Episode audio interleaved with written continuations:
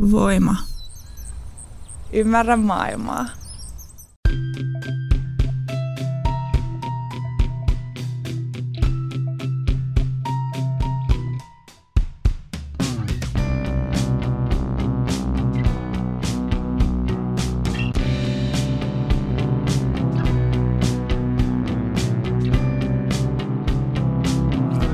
Heipä hei pikkuystävät ja tervetuloa Syndikaattiin. Minä olen Laura Gustafsson ja täällä Voiman studiossa minua vastapäätä istuu Emilia Männyväli.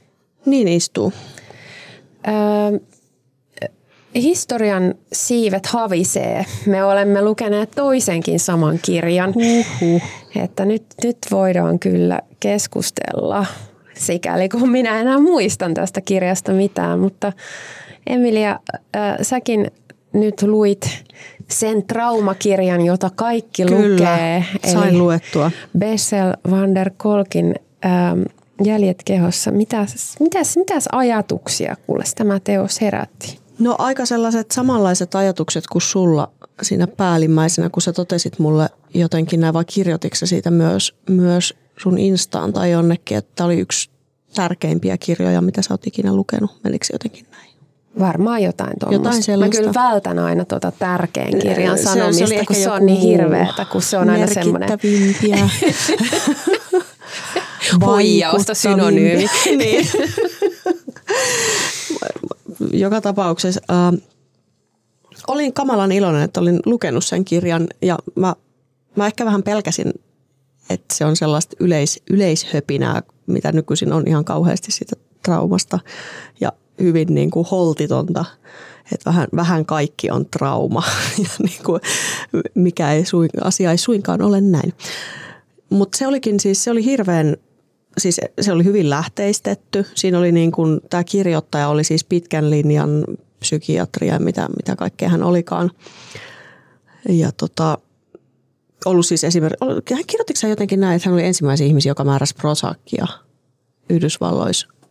Tai, tai jotain vastaavaa kuitenkin. Ja sitten hän on, hänestä on tullut kauhean ö, medikalisaatiokriittinen kuitenkin tuossa pitkän uransa myötä. Ja tota, Mutta siis joka tapauksessa tämmöinen todella perehtynyt ja elämäntyönsä niin kuin traumapotilaiden kanssa tehnyt, tehnyt tota, asiantuntija ja lääkäri. Ja uran, uran uurtaja Ja uran kyllä nimenomaan. tuossa.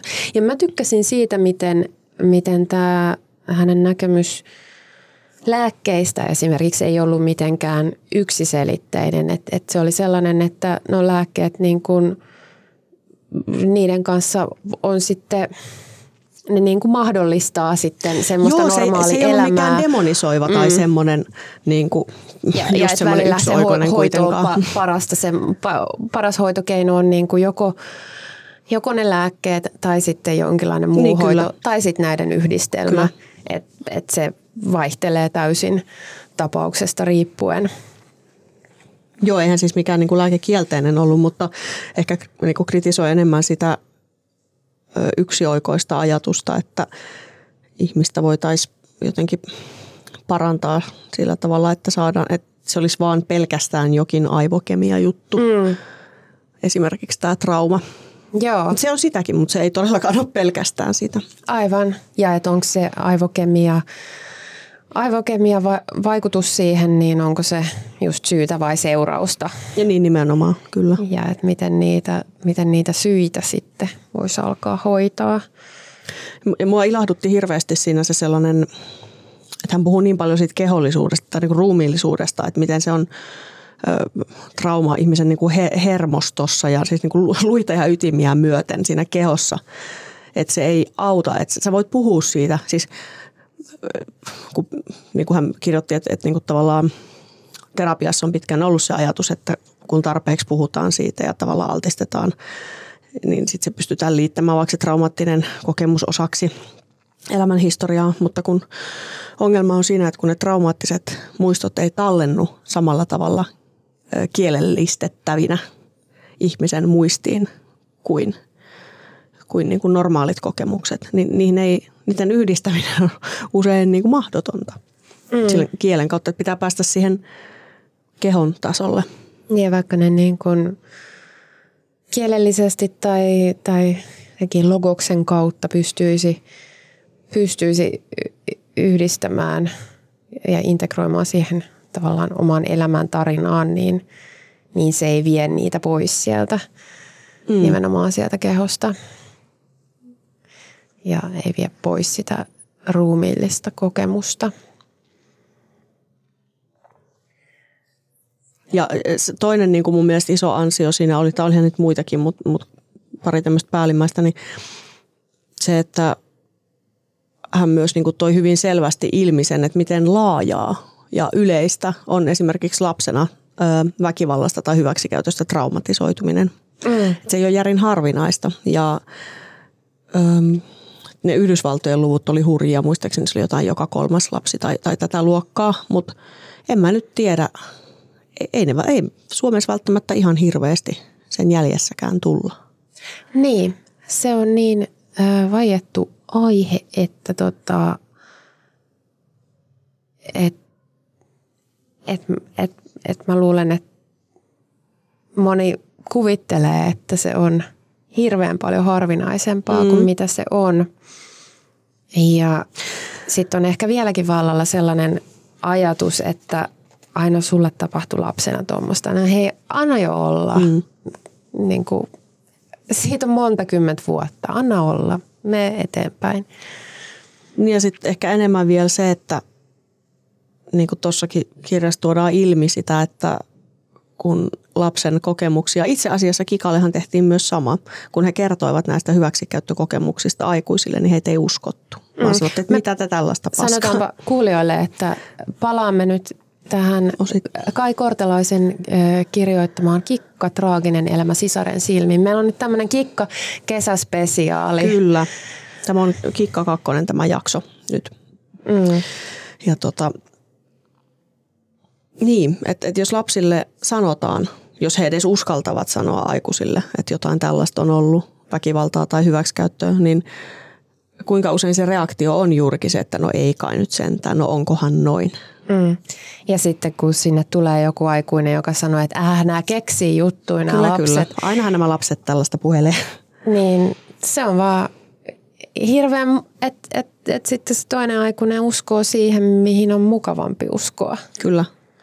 Ja tämä niin kuin jollain tavalla rinnastuu mun mielestä kouluväkivaltaan siinä, että sitäkin on vähätelty, että no ainahan sitä nyt ja eihän, minkä sille nyt mahtaa. Ja no kovetan nyt vähän nahkaa tyylisesti, vaikka olisi niin kuin tosi, siis tässä on ollut kaiken maailman kuolemaan johtaneita niin kuin pahoinpitelyitä ja vaikka mitä. Ja, ja ne on vain jäävuoren huippu. Usein, usein niin kuin henkinen väkivalta on jo sinänsä tarpeeksi julmaa. Niin kaikki tämmöiset niin lapsia, lapsia ja nuoria koskevat ongelmat on hirveän helppo, helppo lakaista maton alle, koska niin. niistä on kiusallista puhua ja niihin on kiusallista puuttua. Samaan aikaan, kun sitten tulee aina tämä, että no mutta entäs lapset? Ja niin. Meidän täytyy on, suojella joo, lapsia. Joo, siis tässä, on, on joku no, tämmöinen ihme kaksinaismoralismi, että toisaalta ollaan kauhean huolissaan kaikki, että, että jotain ja siis niinku, semmoisista niinku jotenkin tavallaan naurettavan pienistäkin asioista. Ja sitten samaan aikaan tiedetään, että tämmöiset jutut on aika yleisiä. Eikä joku, joku tota, Meinasin siterata yhtä tuoreehkoa tutkimusta siitä, että se ei ollut niin sosiaaliluokkasidonnaista kuin kuvitellaan, vaikka lapsiin kohdistuva väkivalta. Mutta nyt mä en muista sitä tarkkaan, niin jätän siteeraamatta. Mutta. Mm. Jätämme tämän tähän ilmaan leijumaan. Niin, että se epäilys. Se ehkä ei olekaan niin.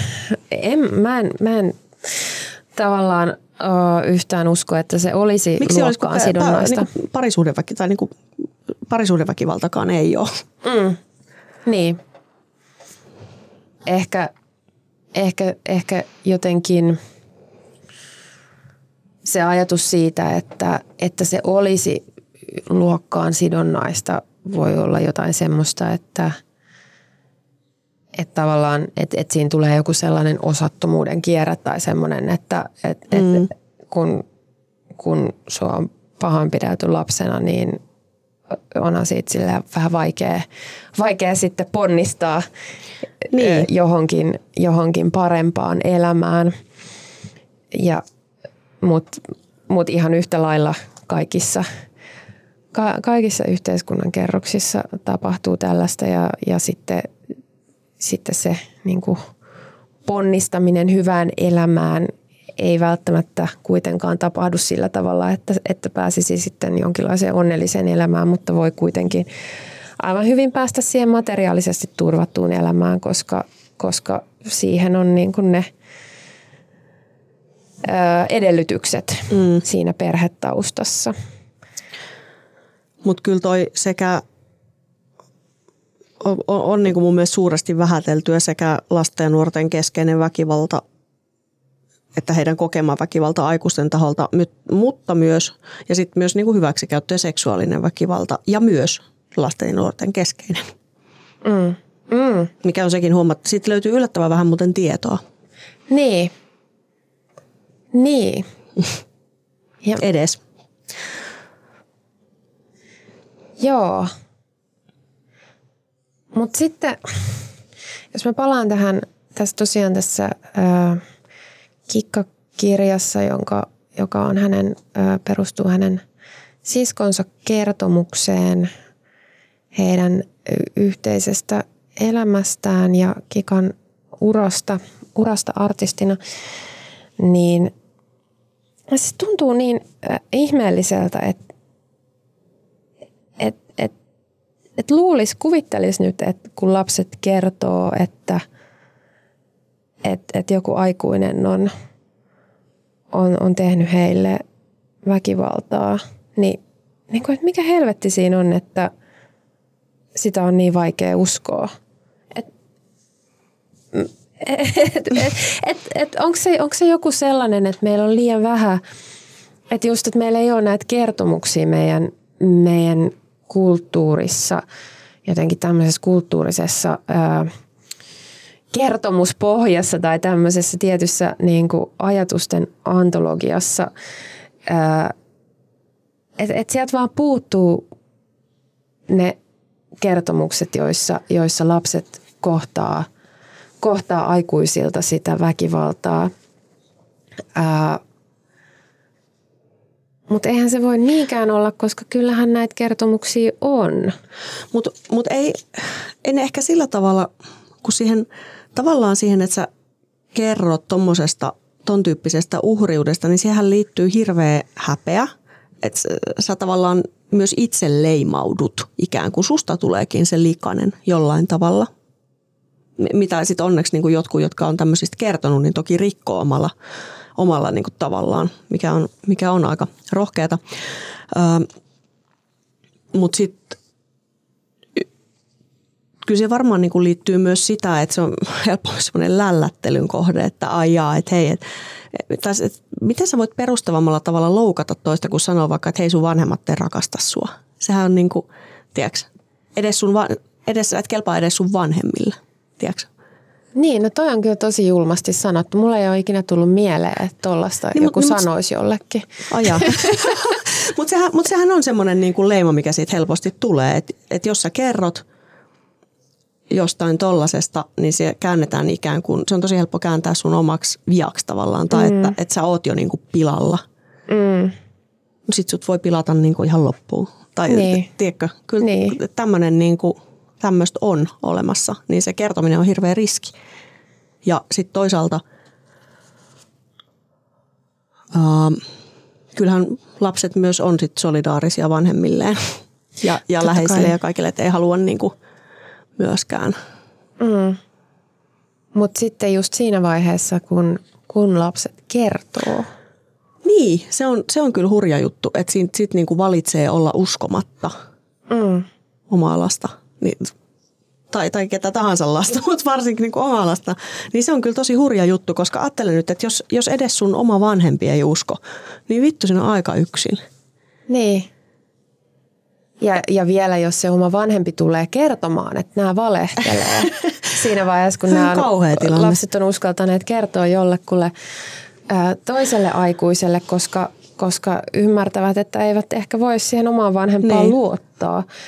Ö, et miksi vitussa meillä on niin kuin voimakkaampi tarinaperinne niistä lapsista tai naisista, jotka valehtelee siitä, että, Jännä että juttu. heille on tehty väkivaltaa. kaikenlaista ja- Mistäköhän, kukakohan tästä hyötyy? Todella, todella Jännä ihmeellistä. Mm, mm. Tämmöistä kannattaisi ehkä, ehkä, ehkä aina pohtia, että kuka, kuka, Kuka hyötyy? hyötyy? Se on muuten todella hyvä kysymys. Lähes minkä tahansa ilmiön suhteen. Kuka hyötyy? Tietysti on hirveän ymmärrettävää, toi- tai siis on se myös inhimillistä, että vanhemmalle voi tulla semmoisia defenssejä, että okei, että mä oon on epäonnistunut siinä niin kuin mun kaikkein tärkeimmässä tehtävässä, lapsen jotenkin suojelussa, niin onhan, siis on se varmaan myös kamala tunne ja voi tulla kaikenlaisia defenssejä päälle, mutta niin kuin, silti.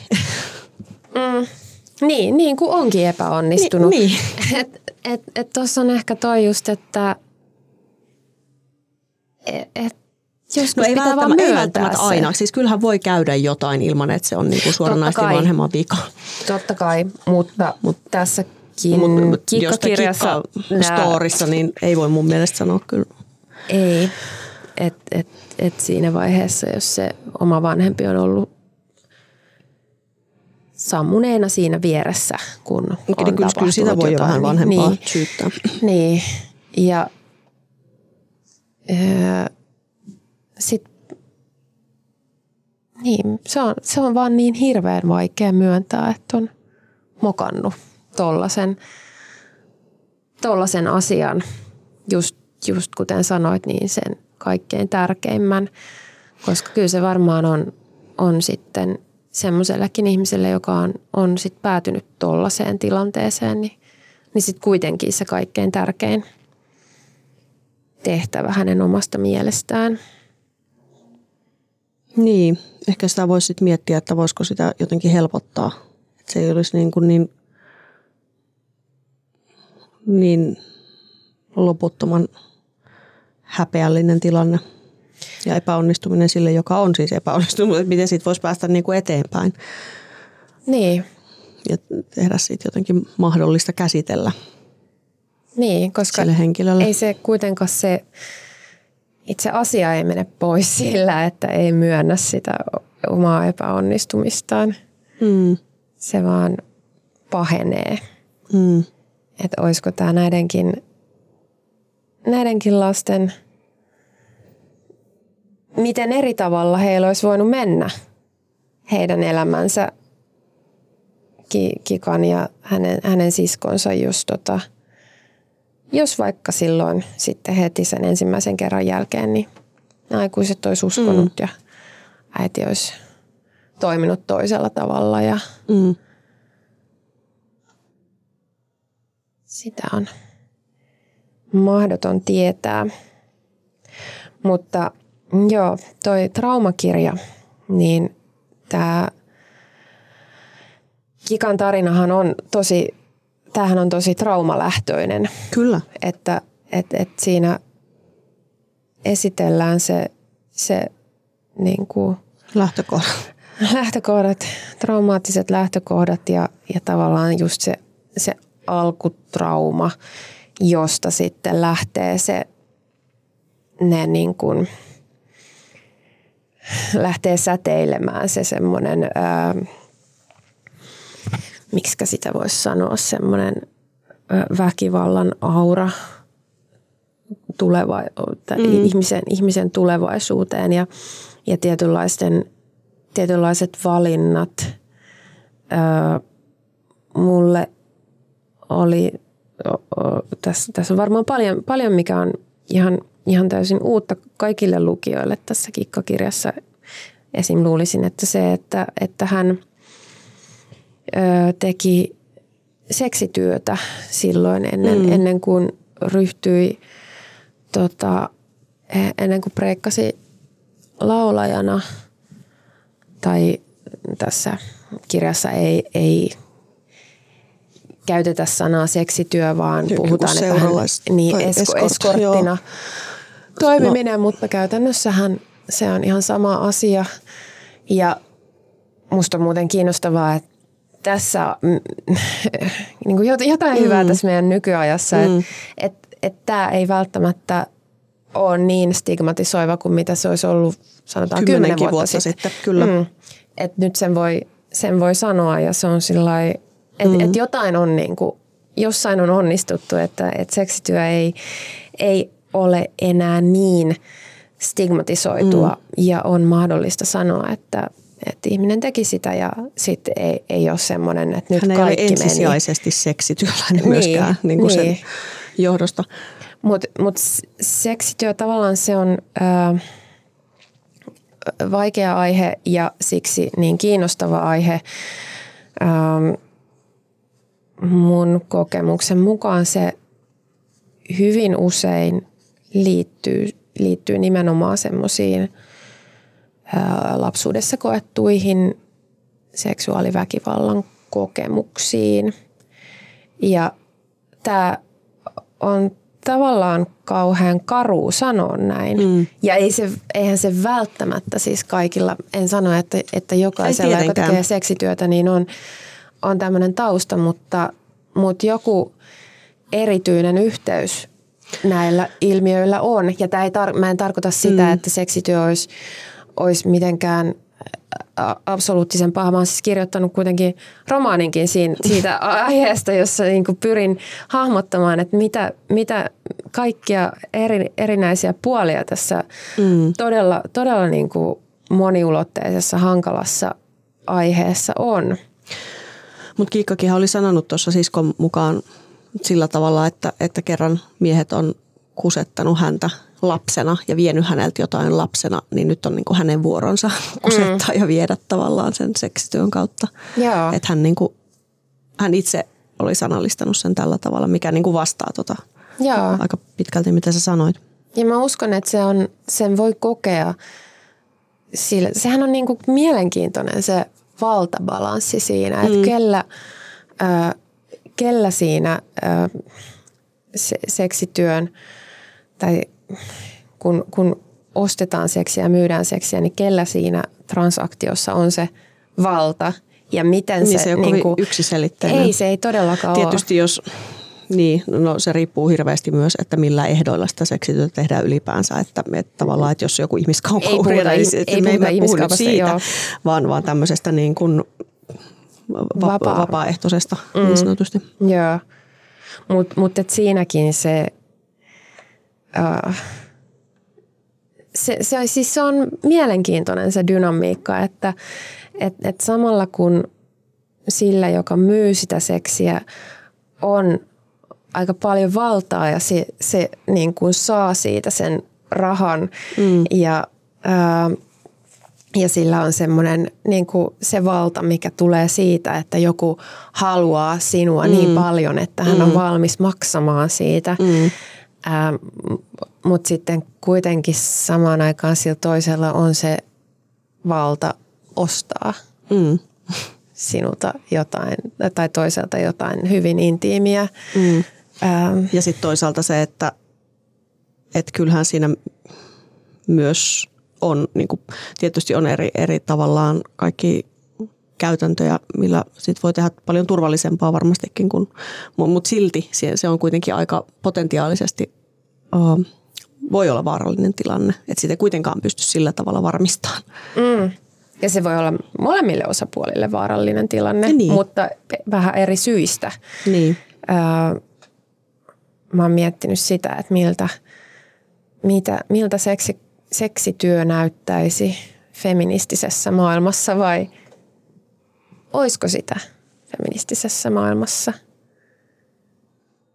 Vaikea sanoa, tuo kysymys varmaan kietoutuu niin kuin hirveän pitkälti siihen, että mitä me ymmärrämme feminismillä. Niin kuin tuossa muutama jakso takaperin puhuttiin mm. siitä, että onko se vaan niin kuin tavallaan se tasa-arvo, että kaikilla on että yhtä paljon pörssiyhtiöpaikkoja ja jotain, vai, vai onko se sitten jotain muuta. Ja sitten mä rupesin, mä itse asiassa mietin sen keskustelun jälkeen, että voi, voiko sitä nyt enää sitten edes kutsua feminismiksi, jos siihen sisältyy? Että olisiko vaan selkeämpi kuitenkin kutsua niitä tasa-arvotavoitteita feminismiksi ja keksiä joku uusi termi sille, mikä niin kuin tähtää vielä niin kuin paljon radikaalimpaa jotenkin yhteiskunnan muuttamiseen? Niin, vai pitäisikö sen olla feminismiä ja sitten se jotenkin se, että yhtä paljon pörssiyhtiöpaikkoja, niin se olisi jotain vaan niin kuin muuta. Mutta mut, hirveän useinhan sanotaan, että et, mut, et, et, miksi te feminismiä pelkäätte, että sehän tarkoittaa vain samat oikeudet kaikille, niin sittenhän se itse asiassa ei Aivan, tarkoita. niin. niin. jos me halutaan kaataa kapitalismi Niin, esimerkiksi. nimissä. Se on ihan totta, joo. No jo, ehkä, ehkä sille täytyy sitten jonkinlainen ähm, tota, yhdyssana hirviö keksiä tai sitten jotain. Koska siis nykyfeminismihän on kuitenkin hirveän tehokkaasti niin kuin kaupallista tai imastus semmoisen niin kuin,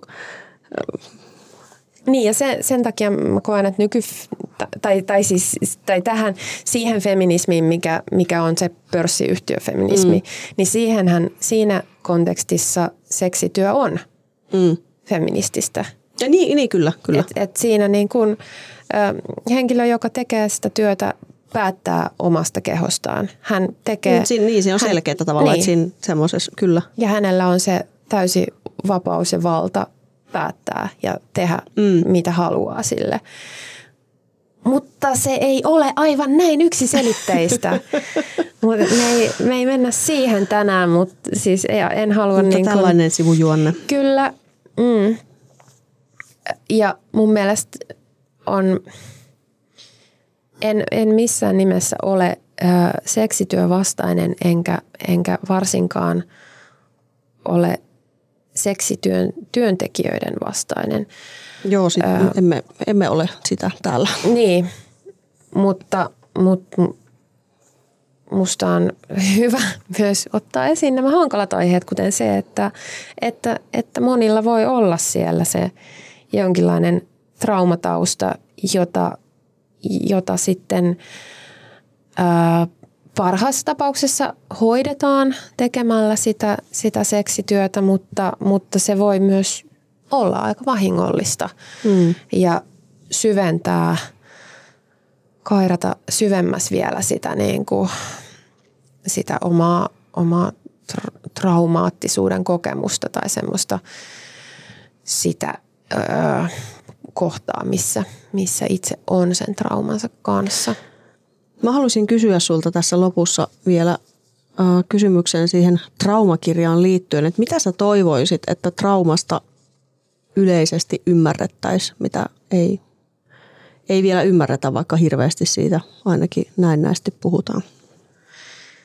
No ainakin toivoisin, että, että se sen kokonaisvaltaisuus ymmärrettäisiin, mutta se on musta ihan ihmiskuvallinenkin kysymys. Mm. Ylipäätään toivoisin, että, että ihmiskuva muuttuisi siihen suuntaan, että nähtäisiin, että, että ei ole vaan, niin kuin, ei ole vaan ne aivot tai ei ole vaan se kroppa tai ei ole, ei ole vaan se uni tai ei ole vaan se syöminen tai joku, mm. niin kuin, että, että ne kaikki on yhteydessä toisiinsa ja, ja, ja miten, niin kuin, miten se trauma vaikuttaa ihan kaikilla mahdollisilla tasoilla ja toivoisin, että, että, että, että se myös, että kun ihmisiä hoidetaan, niin ehkä voitaisiin ottaa huomioon tämä mahdollisuus, että hei, että olisikohan sulla, että nyt on aika paljon tällaisia kaikenlaisia oireita sulla, että, Kyllä. että voisikohan näillä olla joku yhdistävä nimittäjä. Toihan tuli hyvin siinä ilmi siinä kirjassa, että, että aika monet niin kuin, diagnoosit on loppujen lopuksi aika, että ne, ne ei ole sillä tavalla tieteellisiä. Mm. että ne on oikeastaan tietyllä tavalla aika randomeita, että voidaan sanoa, että on vaikka joku kaksisuuntainen tai epävakaa tai, tai jotain. Niin kuin usein saattaa olla, että traumapotilas saa vaikka sellaisen diagnoosin ja, sit, ja jotain muuta päälle, mitä liekkää. Mutta tota, sitten se todellisesti voikin johtua siitä traumasta. Niin, ja, ja just tavallaan toi kokonaisvaltaisuus myös, että mitä se, mi- miten perustavalla tavalla se niin kuin on ihmisessä se kokemus, vaikka sen olisi jättänyt taakseen. Mm. Ja kaikenlaiset ö, vielä niin kuin myös somaattiset sairaudet ja oireet kaikenlaiset vatsakivut ja mm. suolistosairaudet. Ja, Autoimmuunisairaudet. niin, että et myös niitä voitaisiin tutkia. Ja tämä ei ole siis oikeasti mitään huruhommaa. Tämä lääkäri kävi niitä tässä ilmi, näitä mekanismeja. Miten... Niin, nyt ei ole mitään, mitään enkeliterapiaa. Eikä, mikä eikä sekin voi, hopeavettä. Joo, ne, nekin. Mikä voi sekin olla joskus jollekin ihan hyvä, emme Emme kiellä niitä keneltäkään, mutta, mutta mm. suosittelemme. Mutta tämä ei siis perustunut, perustui tota ihan tutkimustiedolle ja pitkälle kliiniselle kokemukselle. Kyllä.